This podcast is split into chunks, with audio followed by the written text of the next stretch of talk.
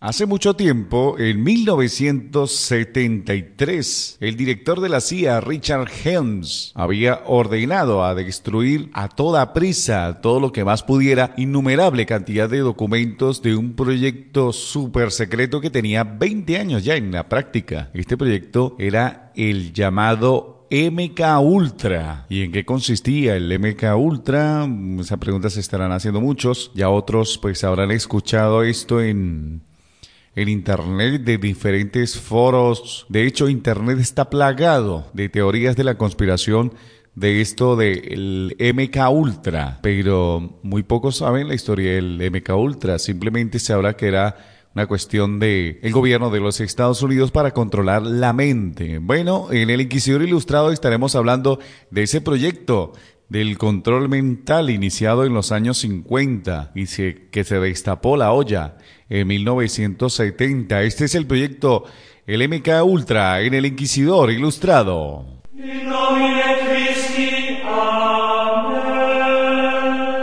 Plácido Gutiérrez presenta El Inquisidor Ilustrado, espacio realizado con el fin de divagar acerca de misterios, mitos, leyendas, hechos insólitos y mucho más.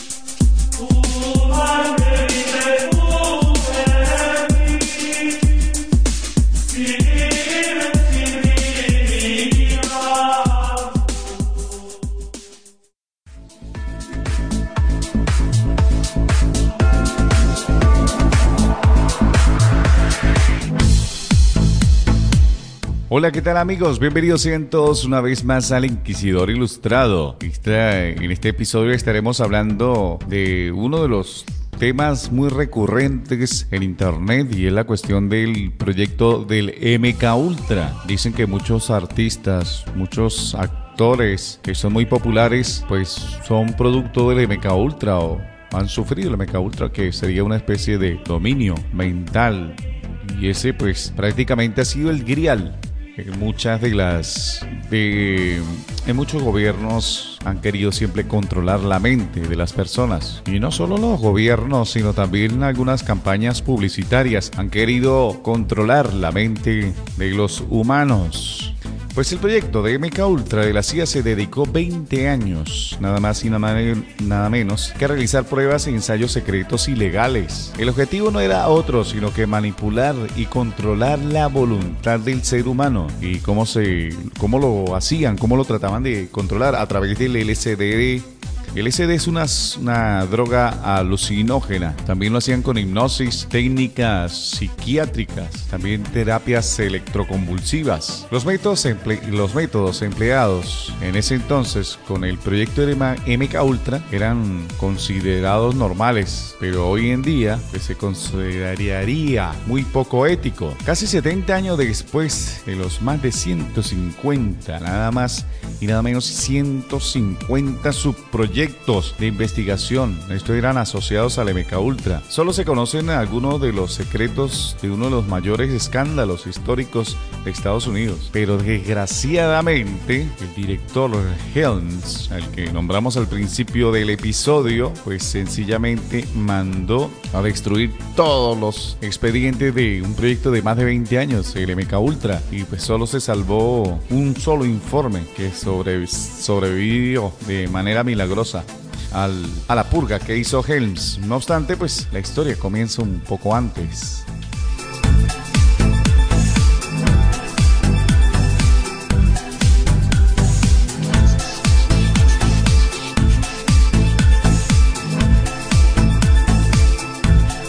La labor de los servicios especiales estadounidenses para controlar la mente humana, las investigaciones que llevaban a cabo con ese objetivo, traspasaban toda lógica y razón. Los proyectos como MK Ultra parecen salidos de una mala película de terror. Fueron una realidad dantesca, escalofriante, experimentos en el cambio del inconsciente, eh, pruebas de fármacos, drogas, implantes en el cerebro, cirugía, lobotomía.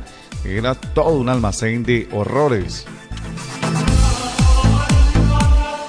El programa MK Ultra se inició siendo Allen Dulles director de la CIA. Esto sucede en 1953. El primer jefe del programa fue Sidney Gottlieb. El objetivo principal era producir una droga que obligara al sujeto a decir la verdad. Se crearon aproximadamente 150 proyectos de investigación en el programa y aún no se conoce el propósito de todos ellos. La tarea de llevar adelante este proyecto correspondió al Office of Scientific Intelligence. Este fue una entidad fundada en 1948 que llegó a involucrar a más de 30 universidades y científicos más afamados del país.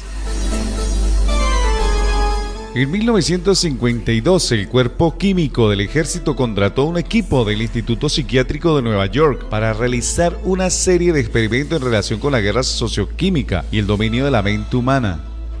El psiquiatra Paul Hodge estuvo a cargo de la dirección y fiscalización de estos experimentos. Probaron drogas como la MDA, un derivado de la mescalina, Suministraban a los pacientes psiquiátricos altas dosis de MDA mezcladas con LSD y posteriormente se les practicaba una lobotomía. La lista de fallecidos comenzó a crecer dramáticamente. Posteriormente, el Dr. Hodge se convirtió en el consultor de la CIA. Según una información de The Bijax Boys, en uno de esos experimentos se le suministró anestesia local a uno de los pacientes y se le inyectó un alucinógeno. Después se le solicitó que fuese describiendo sus experiencias visuales, pero esto lo hacían mientras el cirujano le iba extrayendo parte de la corteza cerebral. El senador Ted Kennedy denunció en 1977 lo siguiente. Escuchemos. MK Ultra consistió en amplios experimentos encubiertos con drogas que afectaron a personas de todos los estratos sociales del país, incluyendo a extranjeros, que no habían dado su consentimiento para ello. Bueno, esa era la voz de nuestra querida amiga robótica Sabrina. Ese es eh, nuestra, nuestra nueva voz allí. Pero dice que cuando el proyecto comenzó en 1953, en Japón ya se venían realizando pruebas en vivo, aun cuando los agentes de la CIA suministraron a supuestos agentes dobles una combinación de anfetaminas y barbitúricos, violando las leyes internacionales al respecto. El código de Nuremberg prohibía expresamente estas prácticas de la finalización de la Segunda Guerra Mundial. Algunos de los elementos usados en el programa eran la radiación y la droga conocida como la LSD. El LSD se utilizó ampliamente contra el movimiento hippie en la década de los 60. expertos pues afirman que fueron distribuidas de forma gratuita grandes cantidades del producto en los conciertos de música y las reuniones juveniles en esos campamentos y en las universidades. Y todo esto era gracias a los mismos agentes encubiertos de la CIA. También se usaron los barbitúricos y las anfetaminas. Estarán combinadas en los interrogatorios, pero había un inconveniente.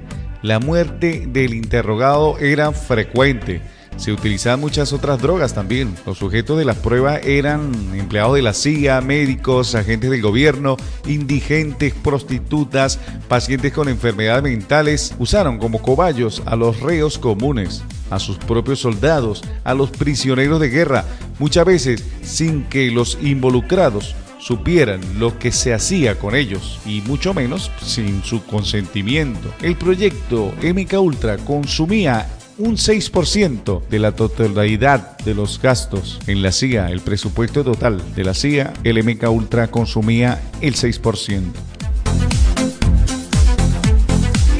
Y todo esto ocurría en 1953. En ese propio año, pues la CIA realizó experimentos con estudiantes de Harvard voluntarios remunerados que sabían que podían ganarse unos 25 dólares al día. También solicitaban voluntarios en las prisiones federales como la de Lexington y Kentucky. Los prisioneros eran prisioneros drogadictos que aceptaban participar en el proyecto de MK Ultra porque le daban su, respectiva droguita allí para que guardaran silencio y participaran activamente en este proyecto.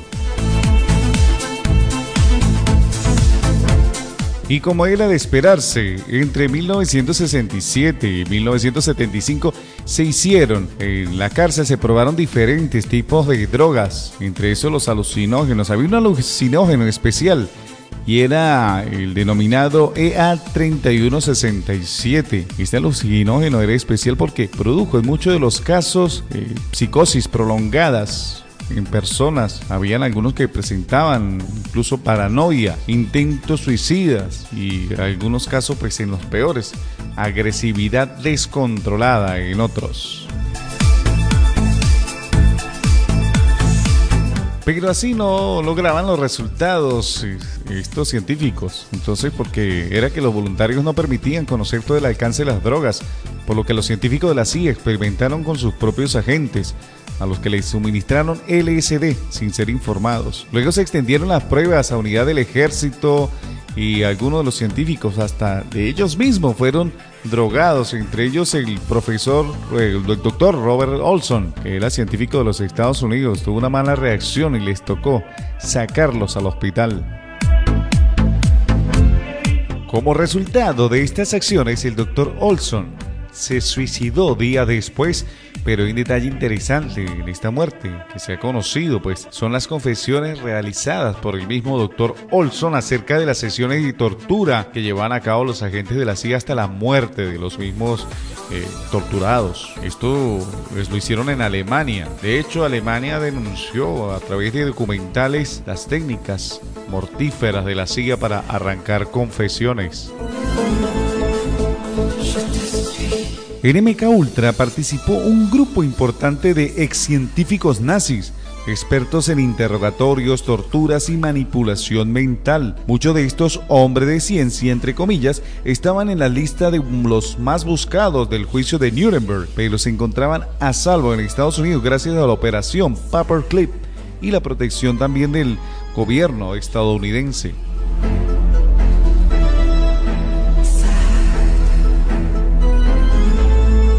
Pero aquí hay un caso importante que, hay que dilucidar y es el suicidio de Frank Olson, uno de los principales o el suicidio que destapó esa trama de mentiras que tenía la CIA con el proyecto de control mental, el MK Ultra, que aunque algunas teorías de la conspiración afirman que todavía esto existe, pues hay un informe que dice que el doctor Frank Olson saltó en una madrugada de 1953 desde la ventana de la habitación 18, 1018A.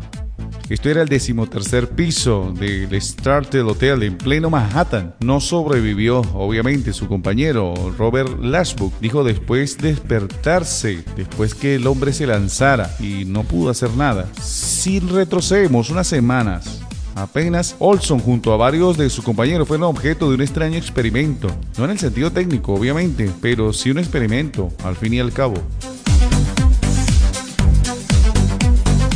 Pues el experimento, al fin y al cabo, como veníamos hablando, sencillamente se trató de que el grupo científico de la CIA fue invitado, como a decir, a una cabaña, un sitio así alejado, y se les suministró en secreto dosis de aquella famosa LSD. Y bueno, ahí fue donde empezaron a, tener ese tipo de problemas. Olson pues no lo recibió bien, tuvo convulsiones, de hecho lo tuvieron que sacar de emergencia al hospital. También se sabe que en el hospital pues ellos pagaron un científico especial que dijo que Olson ya no podía, ya no podía seguir trabajando en el proyecto de Mica Ultra, pero esto es debido a que Olson pues ya no quería trabajar con ellos y la CIA, según dicen las teorías conspirativas, trató de deshacerse de él y contrataron un médico para decir que Olson no estaba capacitado mentalmente y lo tenían internado en un hospital psiquiátrico. Bueno, lo convencieron de que se mantuviera en el hospital psiquiátrico y así fue que Olson pues aceptó, pero se le suministraban en secreto eh, medicinas para el control mental. Tanto así que lo obligaron en sus alucinaciones, él saltó de la ventana.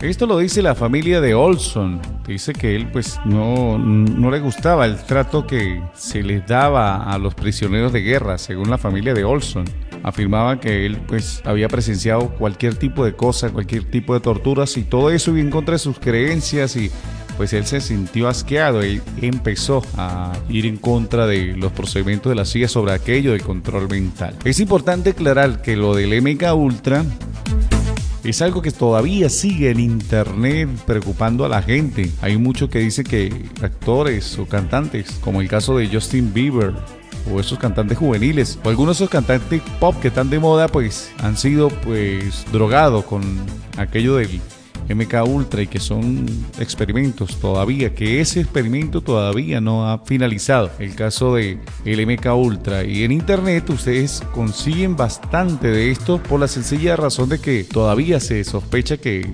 esos proyectos del MK Ultra pues todavía siguen funcionando y que todavía gobiernos importantes como los principales gobiernos del mundo, por no hacer ahorita una lista tediosa, que son los que controlan las mentes de las personas a través de drogas alucinógenas que les suministran a la población, así como pasó en el pueblo de Francia, esas 250 personas que fueron producto de un experimento sin saberlo. Y eso se conoció y ahí la teoría es avalada por muchos periodistas, el pueblo de Supponen allá en Francia. Y bueno, la olla se destapa es por el problema de que Olson salta del, del, decimotercer piso. Algunos dicen que obstinado porque ya estaba, las alucinaciones eran cada vez más fuertes y ya no podía más con eso. Tantas cosas que no sabemos que es posible que sea cierto como sencillamente sea un caso de teoría conspirativa.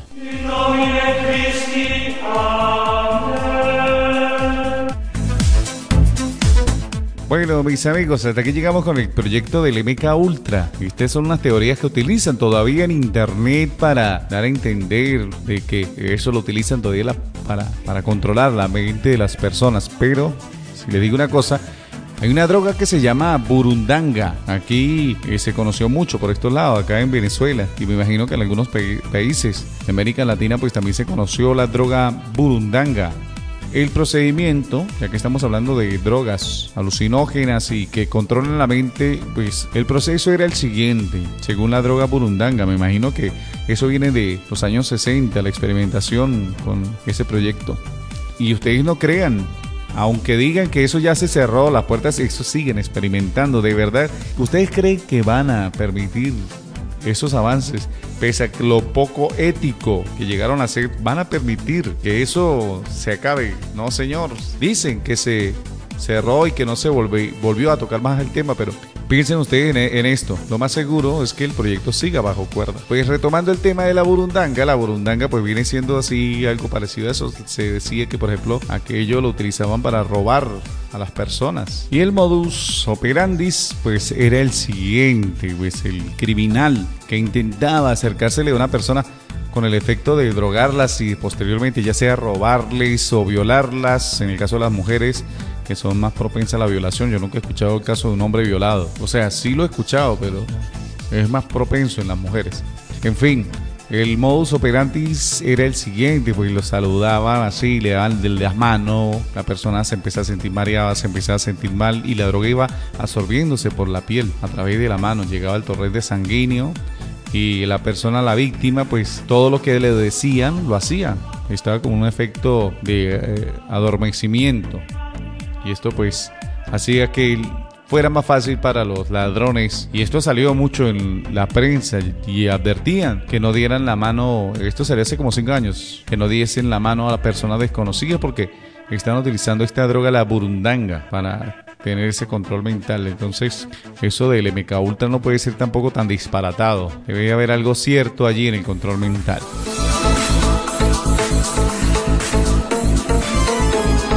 A veces eso del control mental es como, como algo que quisiesen las, las personas que obligarte a, hacer algo. El control mental viene de eso. Porque si no pueden convencer tu voluntad, pues vamos a hacerlo a través del control mental. Y ya es una evidencia que existen muchas drogas que hacen eso. Y todas esas drogas vienen de esa experimentación con esas, eh, esos proyectos extraños que salieron a la luz pública y se dieron a conocer. Bien, amigas y amigos, hasta aquí llegamos con el Inquisidor Ilustrado por el día de hoy. Muchísimas gracias por la atención prestada hasta este momento. Les habló por Plácido Gutiérrez. Próximamente, por allí ya he recibido algunos, algunas sugerencias de hablar de algo de misterio de leyendas, sobre todo de esta localidad del Táchira. Hay un libro importante que se llama Leyendas del Táchira, muy popular acá en Venezuela. Pues son pues, Leyendas del Táchira, es un libro que recoge esas historias que se iban hablando eh, de boca en boca eh, a través de narrativas y bueno, eh, fueron recopiladas en un libro. Algunas son bastante míticas, otras pues ni tanto, ¿no? Porque eso depende también del, del oyente. la próxima entrega del Inquisidor Ilustrado pues hablaremos de alguna de esas leyendas del Táchira. Vamos a ver cómo nos van y de repente agarramos un periodo allí y cada ciertos programas pues tocaríamos alguna de esas leyendas del Táchira con Rosita Robles, si no me equivoco es la que se llama la autora del libro. Recuerdan buscarnos en esas plataformas de los podcasts. Ahí búscanos por Google Podcasts, por Caster, eh, por por eh, Castbox, esas plataformas de, de los podcasts. Búscanos como Placidius Podcast y ahí recibirá los contenidos semanales. Ahorita pues únicamente estoy publicando El Inquisidor Ilustrado, pero posteriormente regresaremos con El Retrovisor, que es simplemente las biografías de aquellas estrellas que marcaron el pasado. Bueno, les habló Plácido Gutiérrez un poquito reiterativo. Gracias por su compañía, por escucharnos hasta este momento. Agradecido de corazón todo ese apoyo. Será entonces hasta la próxima oportunidad. Chao y que Dios los bendiga.